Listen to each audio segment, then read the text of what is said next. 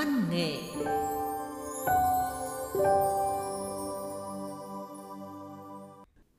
Thưa quý vị và các bạn, Đào Hữu Phương sinh ra và lớn lên ở xã Xuân Bái, huyện Thọ Xuân, Thanh Hóa. Dù không được đào tạo bài bản qua các trường viết văn, nhưng bằng khả năng thiên bẩm và lòng đam mê văn học, Đào Hữu Phương đã cho ra mắt bạn đọc nhiều tập truyện ngắn, truyện dài có giá trị. Tiêu biểu như Những người bạn trí thân, Chuyện nơi phố nhỏ, Chiếc cối say thần, Mèo hoang, Con sáo nâu, Báu vật trở lại, Thanh hoàng quê ngoại, Truyền thuyết trong mây, Con nuôi ngựa thần, Chuyên án cuối năm, Màu nắng, Tiếng vọng rừng xanh, Vọng phu hai mặt. Chuyện ngắn Người của ngày xưa được đăng tải trên báo Thanh Hóa ngày 15 tháng 2 năm 2021. Chuyện kể về người con gái tên Lài, thời kỳ chống Mỹ, cô được phân công giữ một kho vũ khí nhỏ trong rừng. Một lần cô bị rơi vào tay giặc. Giữa lúc cận kề với cái chết, cô đã trở thành vật phẩm để bọn giặc đổi cho y sắc lấy cặp ngà voi giá trị. Được y sắc cưu mang chăm sóc, Lai đã dần khỏe lại. Lửa gần rơm lâu ngày cũng cháy. Họ đã có với nhau một người con. Năm năm sống trong rừng, mà đến lúc giải phóng miền Nam thống nhất Tổ quốc được hơn một tháng, họ mới biết. Về quê chồng sinh sống là được chính quyền địa phương mời lên làm việc trên trạm xá. Sau đó cô được cử đi học một lớp đào tạo thạc sĩ. Tốt nghiệp cô trở về xã làm việc rồi được cử làm trạm trưởng trạm y tế. Và chính tại trạm y tế, chị đã gặp lại cháu ruột của người yêu cũ. Cứ ngỡ cô đã hy sinh nên anh không lấy vợ và luôn đau đáu khi tìm mộ phần của cô. Ban đầu, người cháu trách cứ cô Lài, nhưng khi được nghe kể về mọi chuyện, anh lại rất xúc động. Anh hứa sẽ cùng chú ruột của mình tới thăm cô Lài một ngày gần nhất. Trong chương trình hôm nay, chúng tôi xin giới thiệu đến quý vị và các bạn truyện ngắn Người của ngày xưa của nhà văn Đào Hữu Phương. Truyện ngắn được thể hiện qua giọng đọc của Lê Dung. Mời quý vị và các bạn cùng nghe. Tôi cùng đoàn công tác của huyện thường vào Con Tum thăm và tặng quà đồng bào các dân tộc của mấy xã vùng lòng hồ thủy điện. Chuyến đi này, ngoài nhiệm vụ của một phóng viên đài truyền thanh huyện, tôi còn phải giúp cậu tôi tìm kiếm phần mộ của một nữ chiến sĩ quân giải phóng mà nếu còn sống, chắc chắn người ấy đã là mợ của tôi. Trường đoàn là vị chủ tịch có tác phong năng nổ và đầy tinh thần trách nhiệm, nên đến nơi tối hôm trước, hôm sau, ông yêu cầu mọi người bắt tay vào việc luôn. Sau hai ngày thì toàn bộ chương trình làm việc đã hoàn thành – đoàn dành hẳn một ngày để đi tham quan một số địa danh lịch sử theo lời mời của lãnh đạo địa phương. Tôi có chú ý sẽ dành 24 giờ quý báu này để đi đến mấy nghĩa trang liệt sĩ trong vùng để thực hiện lời hứa với cậu tôi. Rủi thay, sáng hôm ấy tôi đùng đùng lên cơn sốt. Trưởng đoàn định cho lái xe đưa tôi lên bệnh viện tỉnh, nhưng cô Văn Thư nhà khách bảo bệnh của tôi chỉ nên sang trạm y tế xã Đắc Xìa để điều trị vì ở đó có bài thuốc chữa sốt rét rất hay. Để không làm vỡ kế hoạch chung, tôi xin phép trưởng đoàn được sang đó mua thuốc uống, với hy vọng nếu bệnh tình lui sớm thì sẽ tiếp tục thực hiện chương trình của mình. Đắc Xìa tuy chỉ là trạm y tế của một xã miền núi nhưng khá khang trang, sạch đẹp. Y sĩ trưởng trạm là một phụ nữ đã có tuổi, trực tiếp khám và cắt thuốc sắc cho tôi uống. Cô nói để tôi yên tâm, chỉ là do em lần đầu đi xa nên cơ thể không chịu được. Yên tâm, uống hết ấm thuốc này rồi nghỉ ngơi một ngày, sức khỏe sẽ trở lại bình thường ngay thôi. Tôi thật sự ngạc nhiên thấy trạm trưởng nói tiếng phổ thông khá chuẩn, đặc biệt chất giọng nghe rất gần với cách phát âm của những người phụ nữ sống ở hai bờ sông Chu. Tôi nôn nóng hỏi, à, liệu sau một hai giờ nữa thì cháu đã đi lại được chưa cô? Một hai giờ thì thuốc chưa có công hiệu, nhanh thì cũng phải đến trưa. Mà em nôn nóng làm gì? Yên tâm điều trị cho khỏi, để mai còn ra bác chứ. Nhưng à, cháu có một việc rất cần phải làm trong ngày hôm nay cô ạ. Việc gì mà quan trọng thế? Cháu cần tìm mộ trí của một liệt sĩ. Trạm trường nhìn tôi. Ờ, em có người thân hy sinh ở đây à? Là ai vậy? Cô ấy là bộ đội, hy sinh tháng 5 năm 1970. Tôi vừa nói, vừa đưa mảnh giấy cậu tôi ghi những thông tin cần thiết cho cô ấy xem. Đọc xong, cô sững người một lúc, rồi run run hỏi. Thế em em với người có tên trong đây quan hệ thế nào? Tôi trả lời. Giữa cháu với cô ấy thật ra không có quan hệ gì cả, nhưng đấy lại là người yêu của cậu cháu. Nghĩa là nếu như còn sống thì cô ấy chắc chắn sẽ là mợ dâu của cháu đấy ạ. Cậu cháu cho đến bây giờ vẫn độc thân và vẫn dành chọn tình yêu cho cô ấy đấy. Tôi thao thao nói mà không để ý sắc mặt chạm trường cứ dần tái nhợt đi. Rồi đột ngột cô ôm mặt ngồi phịch xuống giường, khóc rừng rức. Ôi, ôi cô, cô, cô làm sao thế ạ? Tôi hoảng thật sự vì không ngờ những điều mình vừa nói lại gây xúc động cho cô mạnh mẽ đến vậy. Một lúc lâu sau, cô mới đứng dậy, rút khăn lau nước mắt rồi nói. Cháu, cháu không phải đi nữa đâu. Người cháu cần tìm chưa chết đâu. Cô, cô là Trịnh Thị Lài. Người tôi đột ngột nóng san, khiến mồ hôi vã ra đầm đìa. Tôi không biết mình nên vui hay nên buồn. Người con gái ngày xưa của cậu tôi vẫn còn sống và đang hiện hữu trước mặt tôi đây. Thì ra, cái nhận xét ban đầu khi mới gặp cô của tôi là có cơ sở. Gương mặt và đặc biệt đôi mắt tuy đã có tuổi vì thời gian, song vẫn lưu lại những nét thân quen so với những gì tôi cảm nhận được từ bức chân dung cậu vẽ ở nhà. Theo suy luận chủ quan của mình, tôi tin chắc rằng Trạm Trường đã lấy chồng và có một gia đình hạnh phúc. Có nghĩa là cậu tôi đã bỏ phí cả cuộc đời để thủy chung với một người đàn bà mà người ấy không hề quan tâm đến mình. Lòng tôi trào lên một nỗi xót xa vì thương cậu. Trạm trường ngồi xuống giường, nói giọng buồn buồn trong nước mắt. Thật không ngờ cô lại làm lỡ cả một đời trai của cậu cháu. Nhưng hoàn cảnh của cô lúc ấy cũng không thể làm khác được. Giá như sau giải phóng, cô đừng mặc cảm mà vẫn cứ về quê nói cho anh ấy biết sự thật và xin anh ấy tha thứ cho mình thì tôi không kìm nổi bức xúc vùng dậy chất vấn. Vậy điều gì đã xảy ra mà năm ấy cô vẫn được người ta báo tử? Còn thực tế thì... Cô đỡ tôi nằm xuống, dịu dàng nói.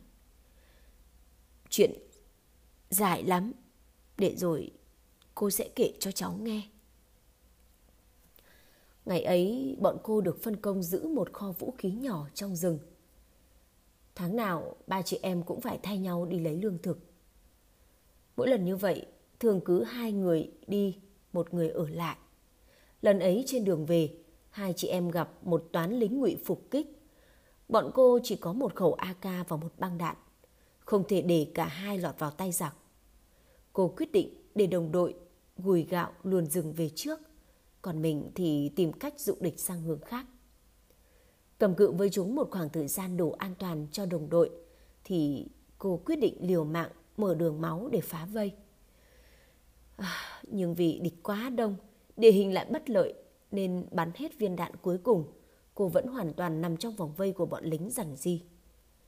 Mấy thằng lên trước hùng hục, sấn đến định đè cô ra để giở trò thú vật. Cô vừa chống trả vừa thề, sẽ cắn lưỡi tự tử nếu chúng làm nhục cô. Cùng lúc ấy thì thằng chỉ huy nó chạy đến. Nó ra lệnh, nếu đứa nào đụng đến người cô thì lập tức sẽ bị bắn bỏ. Cô thật sự bất ngờ trước việc làm ấy của viên chỉ huy và nghĩ bụng, hay là nó dẹp bọn đàn em để chiếm đoạt cô cho riêng mình. Viên chỉ huy là người dân tộc thiểu số. Cô nhận ra điều đó qua giọng nói và hai cái tai có lỗ sâu rất to. Sự việc diễn ra sau đó làm cô yên tâm hơn. Nó bảo cô không lo bị giết hoặc bị làm nhục vì hiện chúng đang rất cần người để trao đổi tụ binh. Chúng trói tay bịt mắt cô lại rồi đẩy lên một chiếc xe dép. Chỉ có thằng lái xe viên chỉ huy và một tên lính nữa áp giải cô đi. Xe chạy ước chừng được một giờ thì dừng lại. Viên chỉ huy mở cửa, đẩy cô xuống đường và nói từ đây đường đi rất khó, cô muốn nhanh chóng trở về với chiến hữu của mình thì phải tự giác đi nhanh lên. Được trở về trong vòng tay đồng đội, dù đó là đơn vị nào đối với cô lúc ấy cũng là quý lắm rồi. Không cần nó động viên, cô vẫn hăm hở bước theo tiếng bước chân của chúng. Thêm gần nửa giờ leo dốc thì cô cũng nghe tiếng thác nước đổ ầm ào. Viên chỉ huy bảo cô dừng lại. Đến nơi rồi, chỉ một lúc nữa là cô sẽ được tự do thôi. Hắn cởi băng bịt mắt cho cô, rồi khum hai tay lại, làm loa hướng lên vách đá, dựng đứng nói to. Isaac, Isaac à, mày có nhà không đấy? Cô nhìn lên và nhận ra trên vách đá có một cái cửa hàng khá rộng. Sau tiếng gọi của viên chỉ huy trên hang, thấy lấp ló một cái đầu bù xù, rồi một giọng nói có âm lượng rất cao hỏi lại. À mày lại lên đấy à? Tao đã nói tao không đồng ý, còn cứ lên làm gì cho mất công. Viên chỉ huy thì đáp lại. Nhưng hôm nay tao mang lên thứ mày cần đây này. Nhìn xem, ưng thì đổi cho tao đi. Cô giận điên người khi biết mình đã bị thằng chỉ huy lừa. Không biết chúng định dùng cô để trao đổi thứ gì đây. Hắn xoay mặt cô lên cửa hang nói to. Mày nhìn rõ chưa? Đẹp không? Bộ đội Bắc Việt thứ thiệt đấy. Đúng yêu cầu nhá. Tiếng người trên hang nói vọng xuống. Được, mày đưa cô ấy lên một nửa đường rồi để đấy. Nhận người xong tao sẽ đưa hàng cho. Cô bị thằng chỉ huy đẩy vào con đường độc đạo dẫn lên cửa hàng. Đúng nửa đường, nó để cô đứng lại rồi trở xuống. Một lúc sau thì Isaac xuất hiện. Trông anh ta tóc tai bù xù chẳng khác gì là người rừng. Điều làm cô bớt sợ hãi là Isaac có đôi mắt rất hiền và nhân hậu. Câu đầu tiên Isaac nói với cô là Bộ đội đừng sợ, mình không phải người xấu đâu, lên nhà đi. Dù chưa biết Isaac là người thế nào, nhưng thoát khỏi tay bọn ngụy, cô đã cảm thấy yên tâm hơn. Cô theo Isaac leo nốt quãng dốc trèo leo để lên hang. Isaac để cô ngồi lại một mình trên phiến đá rồi bỏ đi đâu mất. Dưới kia, viên chỉ huy thỉnh thoảng lại ngẩng lên, tỏ ra rất sốt ruột. Khá lâu sau, Isaac mới xuất hiện, hai tay khệ nệ ôm đôi ngả voi trắng muốt.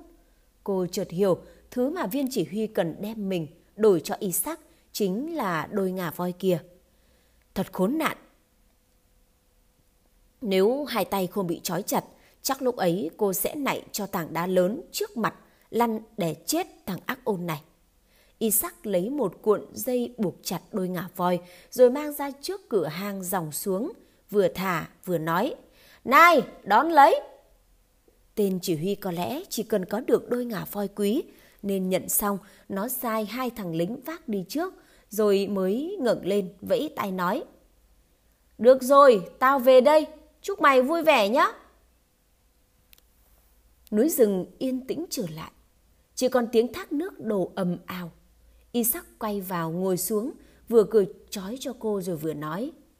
À, bộ đội à, thông cảm nhé, mình quên mất, mình không cố ý để bộ đội bị trói lâu như thế này đâu. Bị trói suốt mấy tiếng đồng hồ, hai tay cô đau tê dại. Khi các mạch máu đã lưu thông trở lại, thì cô bắt đầu quan sát xung quanh, tìm kiếm một vật gì đó để lúc cần có cái mà chống lại cái con người xa lạ đang đứng trước mặt mình kia. Nhưng sự đề phòng của cô thật không cần thiết, vì Isaac không những không có hành động gì đáng để cô phải lo ngại, mà trước mặt cô thì anh ta còn tỏ ra rất nhút nhát.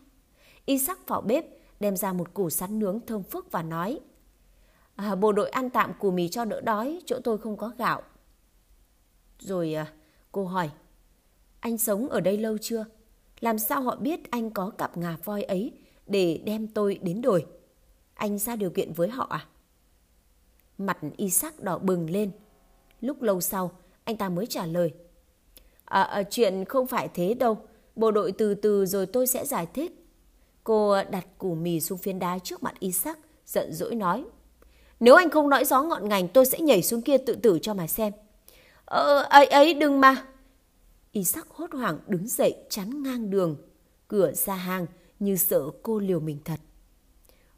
Bộ đội cứ ăn đi, ăn đi rồi tôi sẽ nói rõ ngọn ngành câu chuyện ngay bây giờ đây. Rồi Isaac kể. Isaac ở trên cái hang này mới được một năm. Nguyên nhân anh bỏ buôn làng lên sống biệt lập nơi rừng sâu heo hút này là do bị thất tình. Isaac và Ilem yêu nhau đã từ ba mùa rễ trước. Vì còn phải lo đánh giặc nên họ chưa làm đám cưới được. Năm ngoái, trên cử về một người cán bộ kinh để giúp buôn xây dựng bộ đội du kích. Ilem đem lòng yêu cán bộ và ngày càng tỏ ra lạnh nhạt với Isaac. Isaac theo dõi thì thấy hình như cán bộ cũng có tình cảm với Ilem. Giận Ilem, giận cán bộ nhưng không thể làm gì được. Isaac đã bỏ buôn làng bí mật tìm đến cái hang đá giữa đại ngàn này để sống. Một lần đi săn, Isaac thấy một con voi già có đôi ngà rất lớn nằm chết ở giữa rừng. Isaac mừng quá, liền xà thịt con voi, lấy đôi ngà quý, đem về hang cất giấu. Isaac không ngờ con voi ấy lại chính là mục tiêu săn bắt của một tốp lính ngụy mà tên chủ hy hồi nhỏ từng là bạn của Isaac, tên là Kasonov. Kasonov là con nhà giàu, được bố mẹ cho xuống thị xã học rồi đi lính ngụy. Khi biết đôi ngà voi quý hiếm phải mất bao công sức săn lùng để làm quà biếu cấp trên đã lọt vào tay Isaac và đang được cất giấu kỹ. Bọn Konosov đã đem nhiều thư đến đề nghị trao đổi, nhưng lần nào cũng bị Isaac khước từ.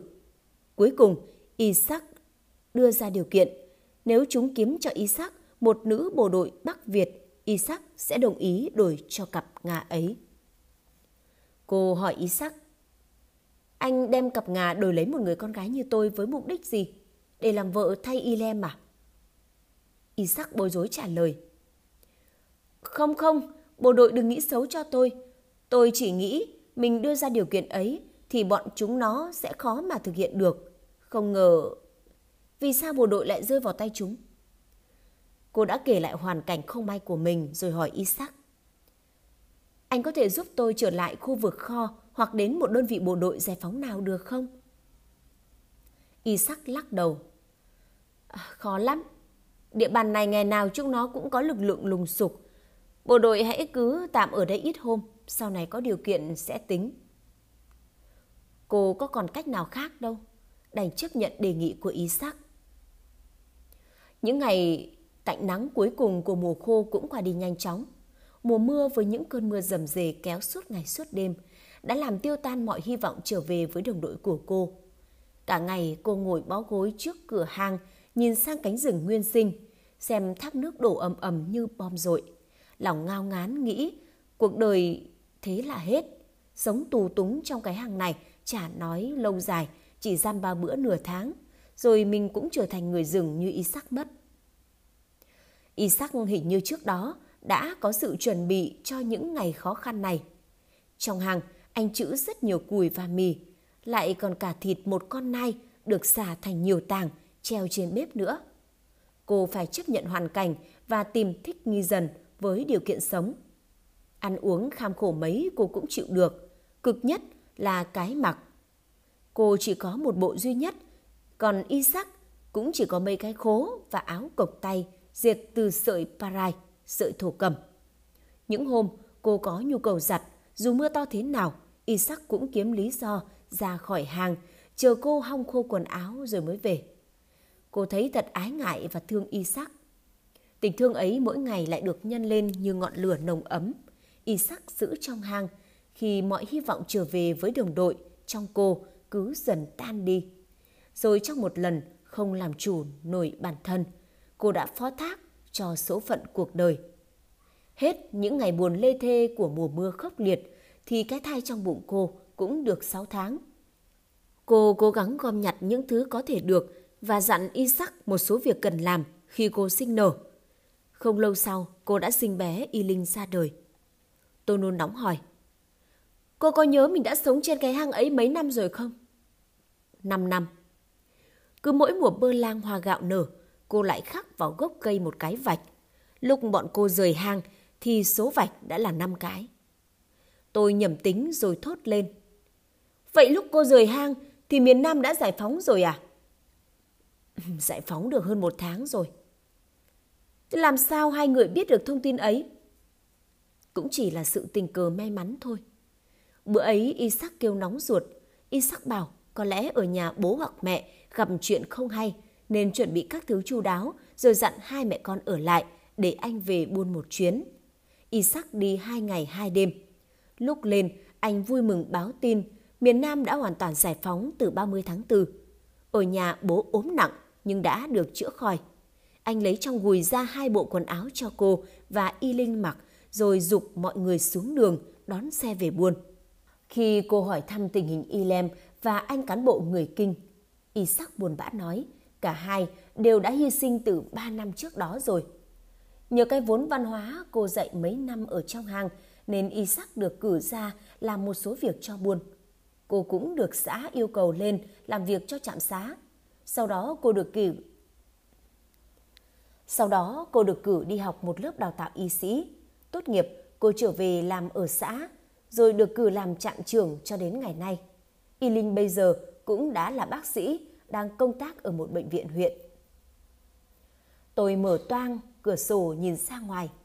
Tháng tư, trời cao nguyên xanh lồng lộng, cây bừa lang trước cổng trạm y tế, hoa nở từng chùm đỏ rực như đốt lửa vẫy gọi hè về. Cơn sốt tan biến từ lúc nào khiến tôi cảm thấy trong người rất dễ chịu. Câu chuyện thật sự đã làm tôi xúc động. Tự nhiên, tôi thấy mình đã quá vô lý và khắt khe khi đưa ra những lời trách cứ cô. Bây giờ tôi thương cậu tôi bao nhiêu thì cũng thương người đàn bà ngày xưa của cậu bấy nhiêu. Tôi đến bên cô tìm lời an ủi. Cô ạ, dù sao thì chuyện cũng đã qua rồi. Biết cô còn sống và có một gia đình hạnh phúc, chắc cậu cháu sẽ mừng lắm. Trở về, cháu sẽ kể chuyện này cho cậu cháu nghe. Khi nào có điều kiện, cháu sẽ thu xếp để cậu cháu vào thăm cô một chuyến.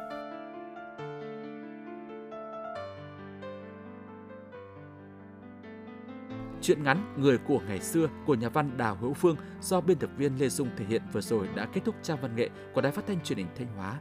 Xin kính chào tạm biệt và hẹn gặp lại trong các chương trình sau.